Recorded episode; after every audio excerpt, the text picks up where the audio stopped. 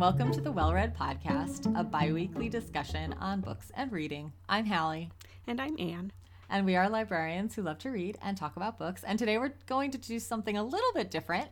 And we're going to be talking about some of our favorite bookish places. So we're not going to be recommending our usual format of uh, three books each and then what we're reading. We're just going to talk about some of our favorite places that we've been uh, that have something to do with books. Uh, and this was your idea, right? It was. Where did the inspiration come from? Because I like books. you like going to bookish places? And I like going to bookish places. Um, so I I just was like every now and then our our format is basically one of us thinks of something and then texts the other and then we say that sounds great for next week. Yeah. and, and go forward from there. And so I think I just thought of of how much we both love to travel and how often you know our mutual love of books and travel can overlap mm-hmm. and that it can be fun to to recommend some of those places to mm-hmm. listeners um, because uh, it's kind of a recurring theme with with book loving people that they love to talk about bookish places mm-hmm. as well so yeah. um, it just seemed fun to me yeah that's a fun topic i like it yeah i like it uh, so let's start with are there any notable libraries you've ever been to that you would want to share with our listeners? Oh man. So, do you go to libraries when you travel? Like even if it's not a major city, do you like pop into into the library ever? Will they kick me out of the library profession if I say no? yes, they will. So, unfortunately, the answer to that is no. I yeah. I sometimes think of it that it would be fun, but I don't don't usually follow through. I have been to the New York Public Library. That was one that I made sure to go to when I went to visit New York last time. I'm trying to think where else. I don't know. You can start talking, and I'll think if there are any other ones okay. I can do. But no, I know that I know a lot of people who are librarians who do that. Wherever yeah. they go, they go to the local library. Uh, but no, I don't. I don't tend to do that. I don't really do it either if it's not a big famous library mm-hmm. like like uh, in in Beaufort all the time people would come in and say I'm a librarian in mm-hmm. whatever mm-hmm. city and I'd want to check out your library and we'd kind of show them around a little bit and um so so I think that's really common but yeah I don't do it a lot for your regular town library mm-hmm. but um, but if it's a city, I do like to check that out just because usually there's some cool art or um, a really cool building. So um, the I've only been to New York once as an adult, and I went to the Morgan Library, which is basically a manuscript and fine books uh, hmm. special collection um, that was started by someone. J.P. Morgan, that's who it is. He's oh, famous. Yeah. yeah. And so it's his house, it's his mansion, and it's just unbelievably beautiful. It was built on the backs of workers, and I sort of forget that when I look at it um, because it's just so beautiful. But it's one of those Gilded Age mansions that's like you kind of can't imagine that anyone actually lived that way and had that much money. But mm-hmm. um, but he turned over all of his his uh, book collecting to a museum for for the public. Um, and so it's housed in this in this gorgeous mansion and so he had um, when i was there i remember um, there was at least a i want to say a jane austen manuscript there mm. that was really cool and they had an exhibit of dickens um, that was like a a special like they, they have rotating exhibits and that was up at the time and so they had various manuscripts and, and illustrations from various editions of, of his books, and that was really cool. So th- things like that I think are fun to um, not only to see the permanent collection, but also to see what what has traveled around and or, or what things they have in the vault that they're showcasing at the time. So so yeah, that was that was a definite highlight. And I, I did go, of course, to New, York, to the New York Public Library when mm-hmm. I was mm-hmm. there, um, and I may or may not have cried. Oh, really? Which I did.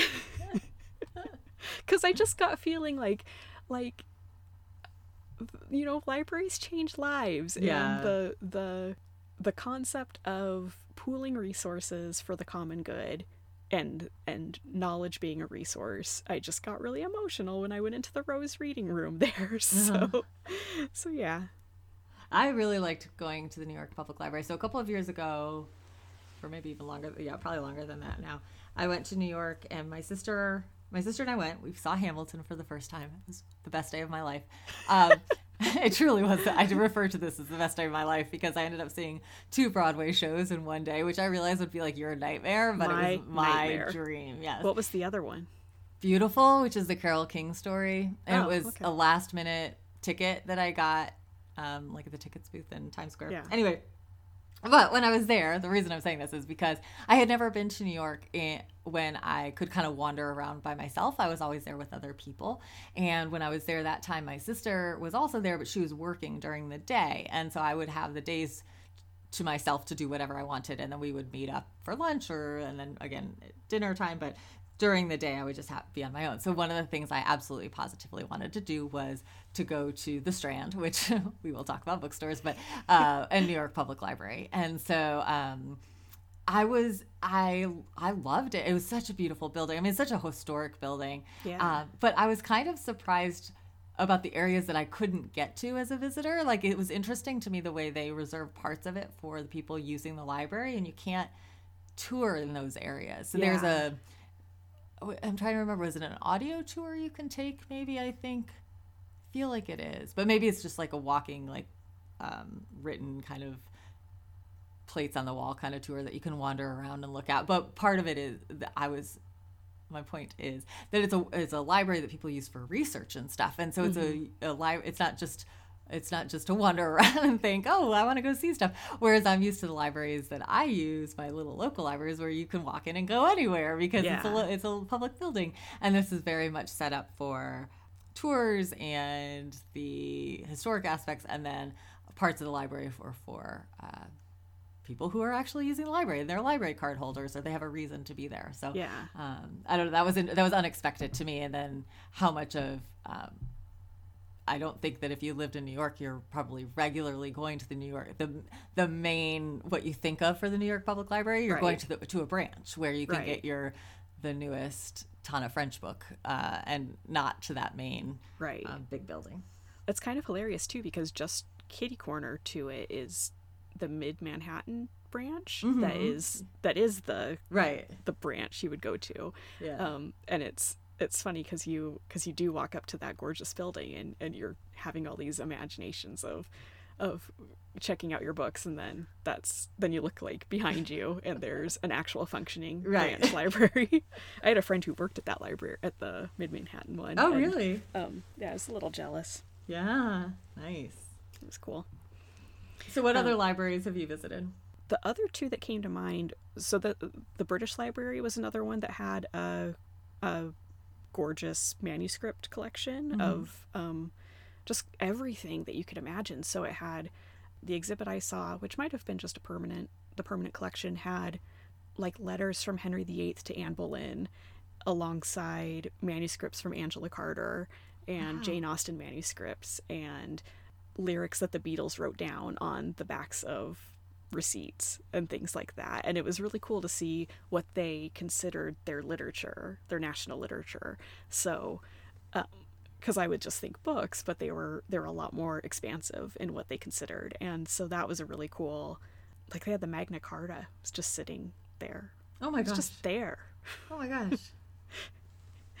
ah, so much history, and so so that was really fun. Um, that was definitely a highlight. And then another library that's that's just sort of dear to my heart because I like Denmark is the Danish National Library, and that one is cool because the front of it is in like a baroque building.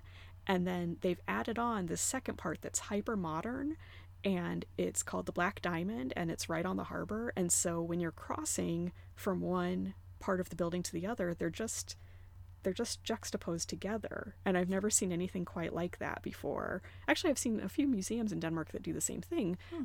but it's it's like they they need that to add on to the library and they don't try to disguise it mm-hmm. as being part of the original building they just hmm. say we're going the opposite direction and so then there's this this moment where you're like changing centuries it's it's one of the coolest buildings i've ever seen and so um so when I go visit my brother in Denmark, then I haven't been there um, the last few times, but but I've gone there a couple of times, and it's it's it's really it like hits both sides of my brain that I like because I love mm-hmm. modern Danish design and I love historic buildings, and so I get all of it at once. So that's that's a favorite for me. Nice. Yeah, I'm trying to think. I don't think I've. I mean, again, other than my local library that I frequent, I'm very excited they started curbside pickup yesterday. oh yeah, or Tuesday. Um, other than I don't. I'm trying to think. I don't think. Oh well, when my sister who lives in the suburbs of Chicago, they had a new library open when I was visiting one time, and so we went there and checked it out. That I do find that interesting. I will say, whenever I go anywhere for work that's any that has a nearby library, I do go if I'm.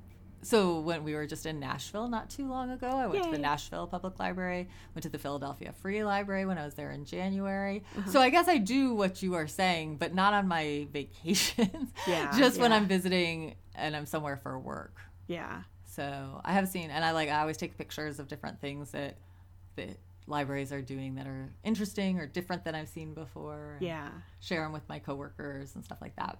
But when we we had uh, at Beaufort when we had people come in, um, they would always from other locations they would always be super excited about our automatic check-in machine mm-hmm. if they were mm-hmm. from a smaller town than Beaufort, which by all rights Beaufort shouldn't have had automatic right, check-in right. for the size that it that it served, but we did, and they always wanted to see demonstrations of it and stuff, mm-hmm. and so mm-hmm. that was kind of fun because it's it's just so easy to be to impress people with something like that. So that you when I worked in um, at the Bluffton Library, we would get classes of kids coming, the teacher would call and say, Can we bring kids over to see the library and get a tour? Typically, pretty little kids, like kindergartners, first graders, that age range. And um, to get a tour of the public library, get a library card usually.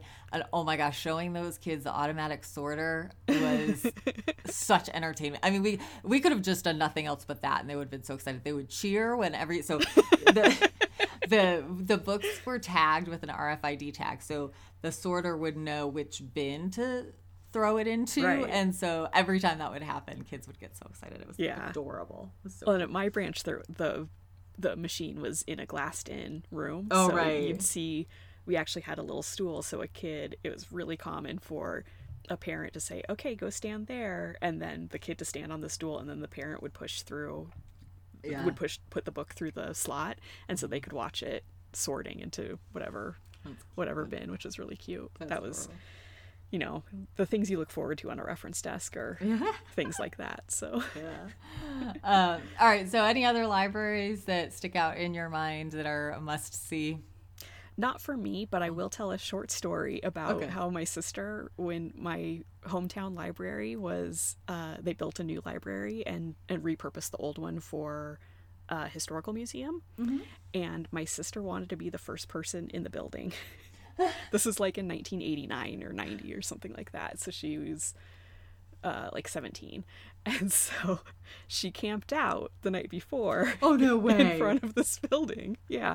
And had friends come through the night to bring her snacks and, and you know, keep her company. She's pretty fearless. I'm, I'm a much more fearful person about murder and stuff like that. But this is also the 90s, so everything yeah. was okay then. Nobody was thinking about it. I yeah. mean, I'm sure people were thinking about it then. But yeah, we were, not we were past the. now, yeah. Right. And past the serial killer of heyday of the 70s. Mm-hmm versus now we were in a sweet spot of safety which was the late 80s and mm. early 90s so um so she camped out there and then the morning of the like a crowd started to to um form because it was the opening day of the library and some kid like a I don't know. I want to say like 15 or something. She'll she'll correct me. I don't remember how old he was, but but a teenager too.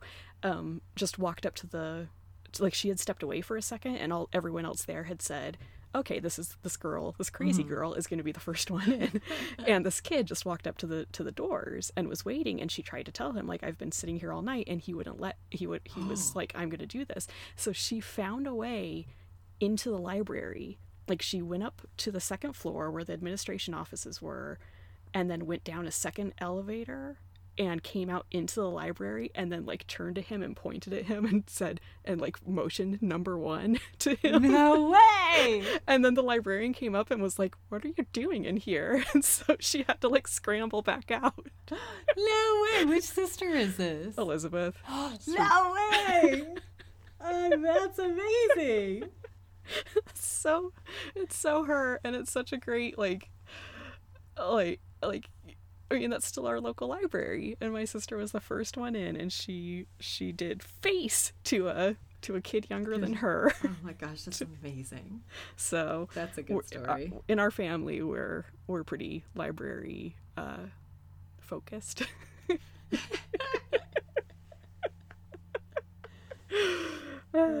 so wow. anyway, yeah. All right. So one thing I do, I don't go to libraries, but I do like to check out bookstores, different places. So when I was in Nashville not too long ago, you and I met up at a bookstore as our uh, meeting spot before we yes. went out to dinner. One a bookstore that I've wanted to visit for a long, long time. It's Parnassus Books in Nashville, which is owned by part part partly owned by um, an author, Ann Patchett, who is a favorite author of mine, and it was just as magical as I imagined it would be. It's a beautiful, beautiful store. Um, it was lovely to just walk around. They were having a an author event there that night, and I my impression is they have a lot of author events. You will know better since you actually live in Nashville. um, but I um, I see I do follow them on social media, and so I see a lot of what they do. But they had some they had some neat things. They had a little book club section that I'm always interested to know what book clubs are reading. Yeah. Um, and so they have like their own in-house book clubs that they do, and then they have. Um, I think some local book clubs maybe that are that were represented there. Yes. Yeah. Um, they have a whole uh, wall, or like not a wall, like a section on the wall of books by Ann Patchett and then books that Ann Patchett recommends, which I bought one of the books that she recommended. Mm-hmm. Um, and they had a nice little quarter with gifts and that sort of thing. Cookbooks. You were looking at the cookbooks, right? Anne? Yeah, always. Always. We're living in a golden age of cookbooks, and it's ruining my bank account. um, but so when we were there, you told me that when you first moved to Nashville, that was one of your kind of go-to spots. But now you don't go there as much anymore, right? I don't. I don't. Tell me why. So my so there's a second bookstore that I go to much more to actually shop and I, still go to Parnassus a lot, or I did before uh, right. everything shut down. But but I, I do go to author events there really frequently. But to actually shop and for other author events that are more small readings, I go to a store called the Bookshop. Um, that used to be called Her Bookshop, but the uh, I guess a lot of people thought that it was a feminist bookstore, and oh so yeah, the the owner uh, Joelle changed the name, and it's just this little jewel box of a store. It's, I think, only 500 square feet, wow. I want to say. It's tiny. And um, I go there instead of Parnassus because this is the, the store that made me realize that if I want to keep if I support bookshops or if I support if I give my money to Amazon, I am not supporting bookshops and my local bookshop specifically. And so I it changed the way I thought about buying books completely because it's such a, a small store that it it needs to survive and I need mm-hmm. to do the work to make it survive and. I know mm-hmm. Parnassus will be fine and so I choose to put my money toward the bookshop. Mm-hmm. Um, when I lived in Beaufort, I didn't have an option other than um, Amazon, and mm-hmm. when I th- and I had always thought, well, I can't afford to buy full price books and this mm-hmm. is why I need to buy these through Amazon. But then it finally occurred to me that uh, it these bookstores that I go to offer me even if I'm buying books at full price, I'm also paying for the events that they mm-hmm. bring to me and the community that they have there and um, the personalization that you can get from from getting to know your bookseller and that's something that I'm getting for free that adds so much value to my life. Like mm-hmm. if if I didn't go if I didn't have those things, I wouldn't do very much in Nashville because that's where my interests lie. I mean, I have other interests too, of course, but but it adds so much richness to my life to be able to have those events and and that experience. And so mm-hmm. it so I, I just made a decision to stop buying books on Amazon mm-hmm. um, for the most part. Occasionally there's there's something that comes up where I need something immediately and, and I, I'm not 100% anti-Amazon, but it, it really changed my focus on, mm-hmm. on how I thought of those things. So so I just love it. it. They do all kinds of kind of quirky author talks. So one kind of recent that I went to was uh, a woman who wrote a book called Roadsides, which is basically a road trip manual to the South. Um, based on the food that she experienced, and oh, wow. she hand draws the pictures of it. And so it's all these regional treats, basically. And that's just not the kind of thing that you get all the time in mm-hmm. other bookstores. So, mm-hmm. um, so I, I, yeah, I just I really love that shop. It's it gives me a panic attack every single time I go in because I'm so intimidated by everyone there and the owner Joelle is so nice. She couldn't be a nicer person or more accommodating and I still stutter and make a fool of myself every time. It's not because she's doing anything. It's because my social anxiety kicks up with how much I want her to like me. So, um, but I go there very, very often. And right now they're doing, um, they're not allowing browsing, but you can go uh, order books and then pick them up. And, and they just put everything at the window and you have a brief conversation. And it just, even just having that, and not even being able to go inside, but just having a, a little moment back at that shop does my heart a lot of good. So, um, so that's my, my local bookstore, I think. Well, it's funny. So I do have, you know, I was in the same situation as you when I lived in South Carolina. There weren't really any local bookstores, although we did have a Barnes and Noble on Hilton Head where I lived. But um, and then I moved here where we have quite a few actually independent bookstores that are fabulous. But the one that I so there are two. I have a local one called Golden Fig, which is a relatively new store here locally and it's a used bookstore but they do have some new books um, and i've gotten to know the owner a little bit because i have um, sold to him a lot of the books that i've gotten um, over the last several years for the reading committee that i've been on oh, and so we, we've chatted about you know the committee work that i do and what, book, what kind of books i read and stuff so that's that's a kind of a local favorite but then i have another favorite that is not local, but it's one I have supported recently, especially as I've been buying books uh, for presents or just for myself. Um, and it's called The Bookshelf, and it's in Thomasville, Georgia. And I know about it because they have a podcast and oh, I one, think yeah. yeah so I think if you are listening to this podcast and you love books and if you aren't already listening to, um, it's called From the Front Porch, and it is the owner of the bookshelf, Annie B. Jones. It used to be Annie B. Jones and um, a coworker of hers, and he has since gotten his PhD and I believe moved to be a professor. And so now it's just Annie and then different, um, she has kind of like a rotation of guest hosts, or sometimes it's just her. And um, it's a fantastic fantastic uh, podcast just for book lovers. But the same, sort of the same thing you were talking about the bookshop enriching your life. I feel that way about the bookshelf, and I feel like it has. It's something I thoroughly enjoy listening to, and it's there is a version. They have a Patreon, so there is a. I do give them some money that way. But I thought when I can support them, I should support them because they do a lot of good work. It's a, relatively small town. Um, I think it's it's pretty near Tallahassee, I believe. I think oh, it's okay. like 45 minutes away from Tallahassee. Um, so I think that they do get people who are visiting Thomasville for various reasons, not just local shopping there. But but yeah, for sort of the same reason that you said you're supporting the bookshelf because it enriches, or excuse me, the book shop. Um, mm. I have been supporting the bookshelf from far away, um, which I think they actually have quite a few people that support them from far away who sort of know them through the podcast because it's a it's a pretty small staff. I think it's maybe like five people, um, mm-hmm. but they talk often about the events that they have and the different things they do, and I think it's a really worthwhile kind of store to ha- yeah. to exist in the world. They do some neat things. They're fun to follow on on social media. So that's sort of my favorite non-local bookstore yeah. um, that I support. That and again, if you like if you like this podcast, they do a much better job on over on their podcast. So I would definitely, definitely listen to them. It's also been cool over the past few days to to see people posting black owned bookshops mm-hmm. that that you can support and so yep.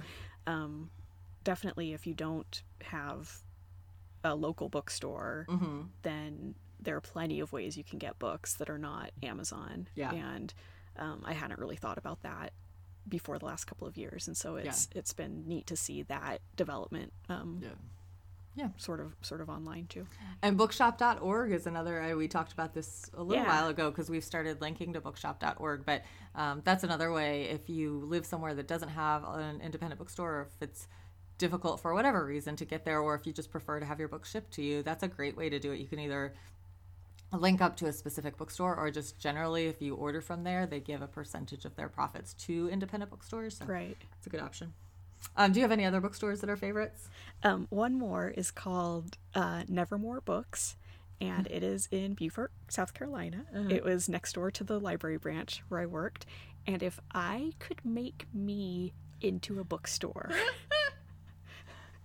this is me in bookstore form because it had a strong mystery presence. Mm-hmm and it had a strong spooky presence.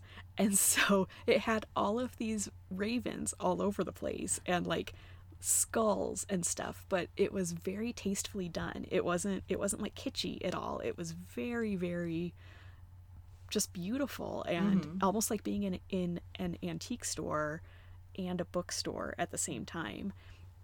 I like to think of myself as a classy person. So this was this was this was like the perfect mix of of how like my aesthetic basically. So um I'm not sure if it I think it was in a former carriage house, I mm-hmm. want to mm-hmm. say. Um I can't say for sure, but but it has giant um I'm doing with my hands giant windows um that look like like kind of driveways that a carriage would, would uh, go into. Mm-hmm. And they had these really incredible um, window displays that they kept up all the time and they they would sort of fashion everything into looking like a little sitting room and so it would be these tufted uh, sofas and and wooden chairs and everything with these little book displays and um, sort of artfully presented in in the midst of this furniture and and sort of um, little objects and stuff. And I just loved going in there. And it, it's kind of funny because it it wasn't open the entire time I worked at that branch, but I didn't go for a really really long time. And I'm uh, they did have some kind of wonky hours at, at first. Um, but I'm not sure why I didn't go in there. I think it's because I knew it would be dangerous for me, and so I just avoided it for a while.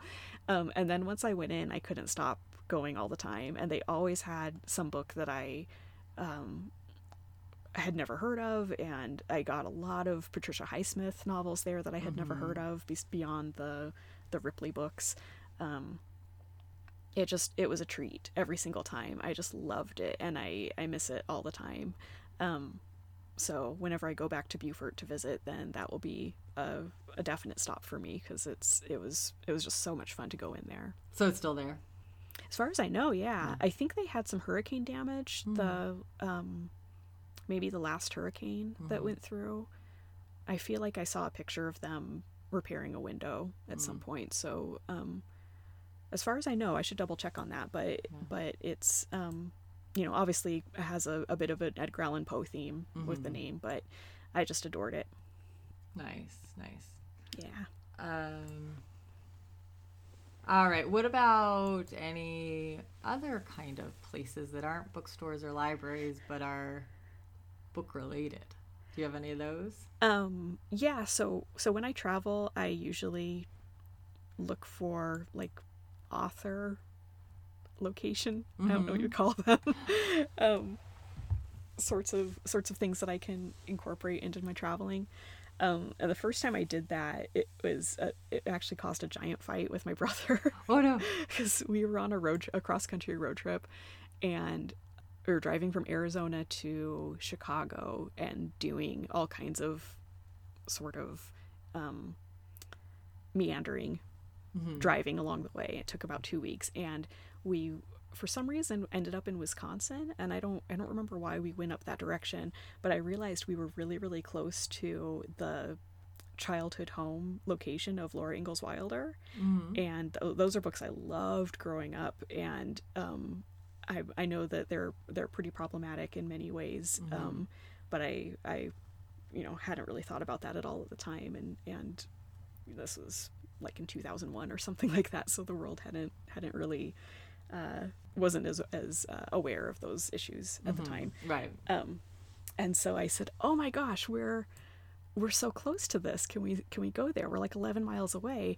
And I think the reason that we did was because um, we had also we drove through South Dakota too, which is uh, she lived in South Dakota for many years, and I had mm. wanted to go to to the to the um, town that she lived there, and it was too far out of the way, and my brother felt a little bit guilty about it, and so he said, "Okay, we can go to this this place in in uh, Wisconsin, and then we go there, and it's not her actual house; it's a a replica, and there's really nothing there. It's just like." a sign basically and he was so angry with me I just remember him saying, It's not her real house. Why are we here? so, um, but that was sort of that sort of started my appetite for going to to those kinds of places. So anytime I'm traveling, if I if I have um, anything that's that's like an author that I admire and I can go to their house, then then I'll incorporate it. What's been your favorite? Um, I mean, you can't beat Bath and mm-hmm. all the Jane Austen stuff there. Um, not not that there's even like you can't tour a house that she lived in there, but there is a Jane Austen Center that mm-hmm. has been had been built since then. Um, that really doesn't have anything of hers at all. it's just sort of a, a museum that that celebrates her without any of her belongings or or you know just some some videos and stuff like that. Um, but when you're walking around and you you have read her books and so many of her, I mean, she has two books that are that take place in Bath and and she's very specific on, on locations in those books. Then it's it's just you can imagine yourself there so easily because the town has changed so little in you know since the Georgian period. So um, so I, I kind of still have very magical um, memories of, of that. Especially, I was there kind of, I was there all day, but I stayed, um, you know, it was summer, and so the the sun went down really late, and so mm-hmm. it was light outside, but it was def- definitely evening, and all the tourists had left, and I just remember waiting for my train and walking around, and and just it felt otherworldly to be there. So that's a good memory. Oh, nice. Yeah. I'm trying to think if I've ever gone to an author's home or anything like that. I can't think. I can't think of any. What kind of book lover are you? I know. I just read all the time. Yeah, that's what I do. Yeah. Um, I don't think I have. Maybe Ernest Hemingway. Oh, really? That's Key West, right? I think so. Yeah. With his six-toed cats. Yeah, like yeah. I've been there many years ago. That looks like a cool house just for the location. Mm-hmm. I, don't like Hemingway very much, but no, me neither. But... I think that's why I'm sort of like I think I went there. I'm not the biggest Hemingway fan, so it didn't have yeah. a huge impact on me. Um, but yeah, I don't think I have any major ones that I can think of. I once went to so you know how uh, Karen Blixen is is or Isak Dinesen is one of my favorite mm-hmm. authors. Um, I went to Denmark once to visit my brother, and it was the first time I had been back since I had been an exchange student. And so, in that, in those like 13 years in between, I had discovered Isak Dinesen and and really loved her books. And so, mm-hmm. Her family home is just north of Copenhagen, like mm-hmm.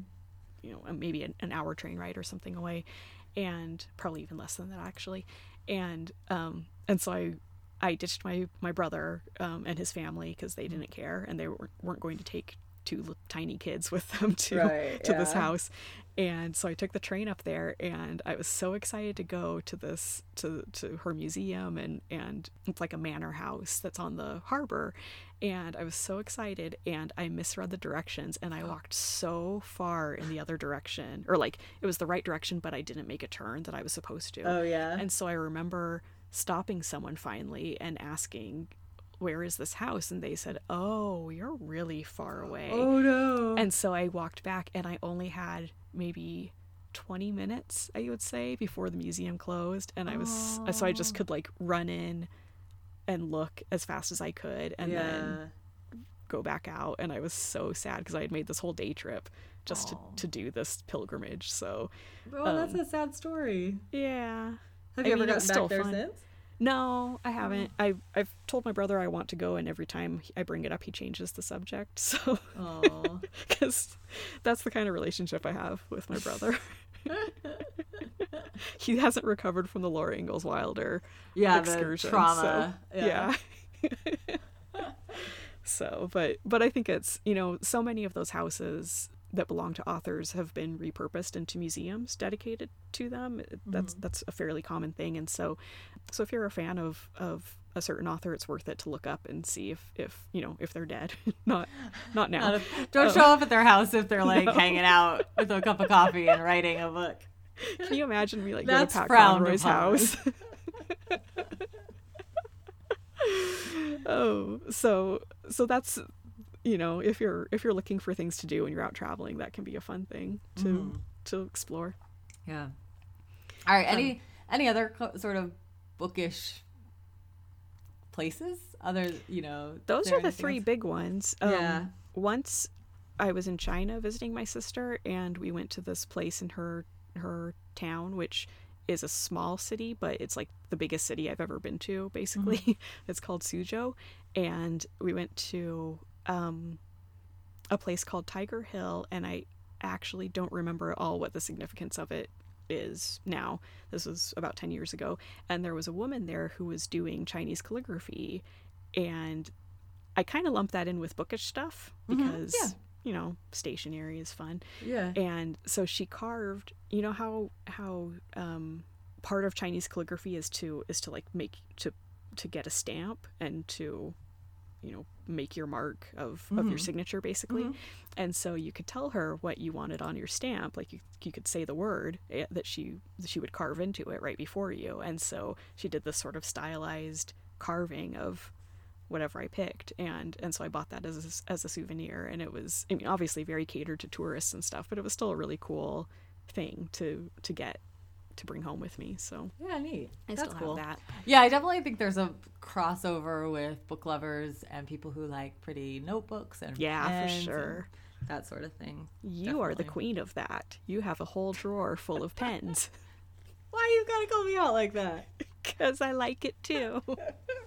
yes, I do. I have a lot of pens, although yeah. I'm trying not to buy any more because when I moved, it was just evident how many I have, yeah. and I don't need more right now. So moving changes your perspective on a lot of things. It does. It does. It doesn't take too long to sort of drift back into old habits, but totally. that's what actually I'm doing okay with. Okay. Oh, um, yeah, that's when I I don't know if it's just because we've been. I don't know why. And I actually, this is kind of funny since we've been working from home. I feel like I'm using more of my pens because I just tend to like I'll pick up whatever's around. Yeah. And I don't know. I which is funny, but I still have 9,000 that need to be used. But because I like different colored pens. Right. And, different yeah. textures and stuff. Yeah. So, uh, but yeah, so the calligraphy, I feel like people, I don't know, I feel like there's a lot of crossover there between yeah. people who like books and people who like, like letter, letter, what do you call it? Lettering or something like that. Yeah. Yeah. Yeah. Anyway, for sure. Um, all right. Any, any else you can think of? I I think I. I mean, well, there's others I, I could come up with, but yeah, I was gonna say used bookstores. We didn't really talk about used bookstores at all, but that's yeah. I love. I love used bookstores. I love a good library book sale. Just mm-hmm. like that. That's I love all that stuff. But yeah, you've done a, a few of those since you've lived there, where you've gone to. Yeah, so well, not right now, of course. In fact, right. the one um, where I live now, Wake County, has one big annual one, and mm-hmm. they they so weekend long one where there's um like almost like a big warehouse at the fairgrounds that they just I think they collect books all year round for that one event. Oh wow. And then you can come and um, buy books and they get cheaper as the days go on. So by the end, mm-hmm. I think that's very common again in library book sales. At the last day, you can get a bag for like five dollars or something like yeah. that. Um, but I always like doing that. I don't know. There's a lot of uh, for some reason I prefer a paperback to a hardcover. Right. Um, so I like finding paperbacks of books that I maybe missed when they came out and something I wanted to read, but I didn't read it when it was a new release, and so now it's in paperback, and I grab it for a dollar or two. I don't know why I, I love it, and then yeah, sits on my shelf until I'm ready to read it. Yeah. But yeah, so uh, yeah, I think that's all. I mean, you're much more of kind of a bookish visitor than I am. I don't I don't tend to do it that much, but it was fun to talk about the ones yeah. that I do go to or that I have been to. I should um, say hearing that, about yours. Yeah, now you can go to all of them. Yes, exactly. Fun. I should say that Nevermore Books is actually a used bookstore too. So. Um, oh right, yes, so I think I've been there once. Yeah. yeah. All right. Well, we will be right back then with what we're reading this week.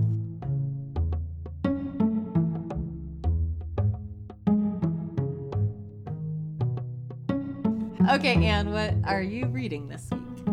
I am reading, I just started listening to a book called Love in Catalina Cove by Brenda Jackson.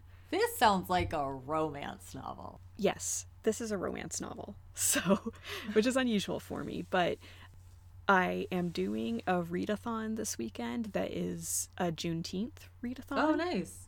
So it actually starts, um, we're recording early um, yeah. I think we'll post this a, a while from now, but um, so Juneteenth is on uh, June 19th, and mm-hmm. so we're recording this before that. So um, the idea for this one is to read um, books by black authors the first day, and then authors of color uh, the second day, mm-hmm. and um, and so I was just trying to kind of think of some some uh, audiobooks to to load into my phone and I realized I had this advanced copy of of this book on my shelf that I had just randomly found at work. And when I saw it at work I realized that this is my like the the part of me that loves just a really satisfying sense of place book.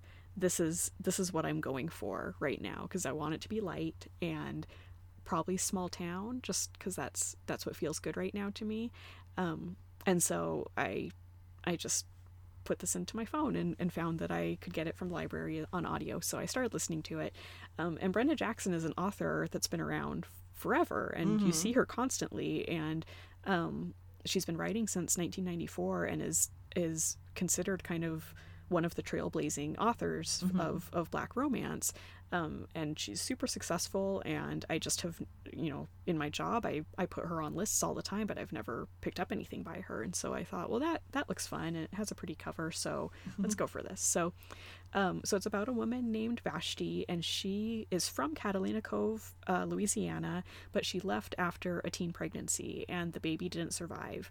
So she left and she's never been back. She she broke up with the the father of the baby and and has just left that that part of her life behind. And so now she's really successful and lives in New York City and works as a hospitality executive. And she finds out that her aunt, I can't, I, am barely into this book, and so I, I don't have a lot of details about it. Mm-hmm. Um, but her aunt has died and has left her the bed and breakfast that she had, had built up and developed um, throughout her life. And Vashti really loved it too, but she doesn't want it. And so she gets a great offer on the land for like ten million dollars or something like that. Like like she would be really set for life with with the sale, but the town won't let her sell it. They they have um, zoned it in certain ways, and they're not willing to let her do what um, what the the buyer is interested in doing. So she decides that she's going to to fly down there and fight the city council. And just before she's set to leave, she's laid off when her boss actually sells the business to a competitor. So she's a little bit adrift, um, and but not really, you know, worried about money or anything. So she goes down to Catalina Cove for the first time, and she hopes that now she can sell it and get the money and just travel and live the life that her aunt had always wanted to live. But she was saddled by this bed and breakfast. So at the car rental place in New Orleans, um, she is offered a red convertible, and she sort of jokes around with the the um, agent selling or uh, renting the car and um, she is warned that she's likely to be pulled over because it's a red convertible and she decides she's going to go for it anyway and says she's not going to go a mile over the speed limit. So as she's driving into town the sheriff sawyer grisham does pull her over and um, for speeding and there are sparks but not the good kind of sparks. So so she's kind of going down a, a um, you know an enemies to lovers path mm-hmm. with, with this meeting um, and that's as far as i've gotten so i don't know what else happens but i i read the description um, but I don't have like firsthand detail of, of what happens in the book. So apparently, the bed and breakfast when she gets there is in terrible disrepair, and she you know isn't interested in in doing anything with it but she is given an opportunity to fix it up that she can't pass by. And so she decides that she's going to go for it and make a fresh start in catalina cove.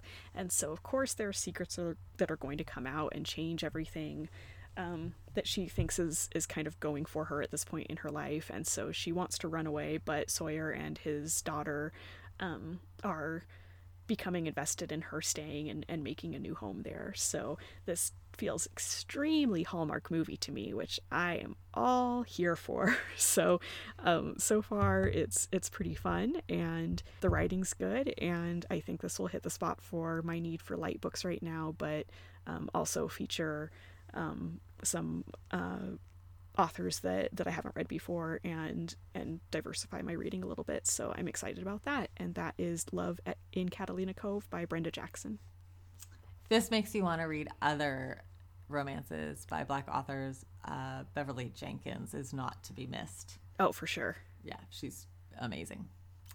All right, so what I'm reading this week is also a romance. Actually, I'm listening to it as an audiobook. Wow. Uh, as well. we might did not called, plan that. No, heaven forbid we're called Airheads by um, oh, reviewers. Yes. for for having too many romances. Too many romances on our list. Sorry. It's not the right podcast if you don't want romances and chick lit. Sorry. um, so okay, so sorry. The one I'm listening to is the Happy Ever After playlist by Abby Jimenez, which I read her first book last year, which is called The Friend Zone, and really enjoyed it. And so I was um, pretty excited to pick this up, and I had listened to The Friend Zone, so I decided to do the second book as an audio as well. And it's great. It's one of I think I talked about this possibly when we did our audiobook narrator episode, but um, it's one of it's the setup is it's told from both perspectives of the hero and heroine. And so the audiobook is set up that when it's the woman's perspective it's a woman reading it. When it's oh, man's yeah. perspective it's a man reading it which i really like um, particularly when romances do that for some reason. It's just i just love it. And so that's the way this is set up. It's two very good narrators and um, it starts with one day Sloane, who's the main female character, is driving home and she's sitting at a stoplight when all of a sudden a dog jumps into her car. Yay. And she's like, Well, hi, dog. Um, so there's a phone number on um, the dog tag that she calls and nobody answers. And she leaves a message saying, Please call me. I have your dog. Um, and she keeps calling over and over and over again. And the dog seems like maybe he's sick. So she ends up taking it to um, the vet turns out that he has a urinary tract infection because he hasn't been let out often enough. And so she's thinking the owner is very neglectful. Oh, and the dog's name is Tucker, which is my dog's name, Aww. which makes me happy.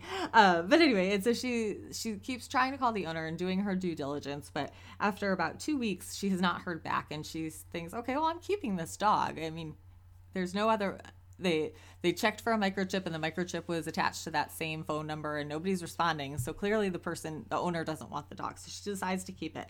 So basically just as she's decided to keep it she hears back from the owner. And it turns out he is a musician and he has been touring in australia and new zealand and went off for a camping trip or something where he was out of cell service for a couple of weeks. So as soon as he gets the messages he calls her and she said, "What are what the heck? Why are you in Australia? Like who's watching your dog? Because your dog is with me." And nobody, clearly nobody was looking for it because she posted it on all the lost dog sites and stuff. Well, it turns out this girl that he was sort of dating, sort of not dating, was supposed to be watching the dog. She didn't really care that the dog went missing, and he is in Australia, and so they make a deal. Sloane and uh, Jason is his name that he was going to have to board the dog because he's so far away for the remainder of his uh, tour that he's on. And she said, no, no, no, don't board him. I'll just keep him. And so they make arrangements that um, when they first, when he first gets back, of course, he'll take the dog back. And, but they start, they're kind of flirty a little bit on the phone and then they start texting each other a lot. And it starts with updates about the dog and then it turns into a little bit more, more flirtation and more about each other. They're, they do this little thing where they're allowed to ask a question of each other each day and get to know each other that way. And it's clear there's a lot of chemistry that they have. But the um, the thing that's complicated, well, a couple of things are complicating. it. first, Sloane was engaged and her fiance died several years before, two about 2 years before, and she's still grieving. She has she's trying to move on with her life, but um, hasn't dated at all and feels like it's a little bit of a, a betrayal to her uh, fiance to move on uh, or move forward. I don't know that you ever really move on, but move right. forward. Um, and then also, Jason turns out to be a famous musician who she actually loves. Like she loves his songs, and his songs have gotten through her her through some hard times. But when he when they first start texting, he has a stage name. So Jason is his real name, but he has a stage name that's Jackson. And so she doesn't realize at first who she's striking up this conversation with. So they make this deal that when he gets back, they'll go out and they won't she doesn't want to call it a date. They call it an appointment, I think, that when they're going to switch back ownership of the dog that they'll hang out for a little bit. And they immediately hit it off when they meet in person. I mean, all of the chemistry that they had through phone and texting is just amplified when they meet in person. And very, very quickly, they develop feelings for each other. But um, within a several week time period, Jason's supposed to leave to go on a year long tour or something like that. It's his first big break. He was sort of like a smaller independent artist, and now he is being um, backed by a label, and they're sending him out on this big publicity tour, and he's, uh, I think it's his first headlining tour. And so they're wondering what's going to happen, and um, should she go with him? But it's kind of crazy after just a couple of weeks of knowing each other, and she's still dealing with the feelings of moving on from her fiance. So that's about as far as I I've gotten to. I think that it there's a little bit of a spoiler in the title. It's called the Happy Ever After playlist. so I believe they're gonna work it out. Also um, romance. It's also a romance. Um, but it's I really like their chemistry. It seems really real and it's fun to listen to. There's a lot of humor in it. Um, there's some emotional depth about the, her loss that she's gone through and him grappling with this is his kind of big chance. Like this is his shot to be a star, but he's just met this woman who's really fallen for quite hard. So I'm loving it. It's great. It's a really good audiobook. It's very entertaining. Um, like I said, it's funny and and sweet. And there the couple from the first book, The Friend Zone, are her the woman in that couple is her best friend. So they make some oh, appearances, which is always fun. I love that yeah. in romances. I've talked about that before. That they pop, you know, characters from other books pop up, and you get to see what happens in their relationship too. So it's super fun. So that's the Happy Ever After playlist by Abby Jimenez. Jimenez. Very cute. Yes. All right. So we don't really have any thing to read off at the yeah. end of our episode. Reach out to us if you have any favorite bookish places you've ever been to or would recommend if, as we whenever we can travel places oh, again. Oh yeah, tell me where to go. Tell us where to go. Tell Anne where to go. She goes more places than I do, but uh, I'll try. I'll more try to step up my game. Yeah. yeah, yeah. Um, but yeah, tell us if you've ever been anywhere that that we should go or if there's a favorite local bookstore that we should check out, you can reach us uh, by email at wellreadpod at gmail.com. You can find us on our Facebook or Twitter or Instagram at wellreadpodcast. Please rate and review us on Apple Podcasts or your other podcast provider of choice. Our theme music is Kitten by Poddington Bear.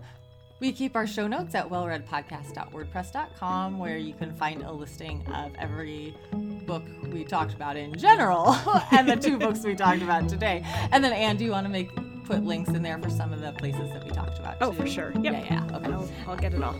Okay, awesome. All right. Thank you all for listening. Happy reading. Have a great day.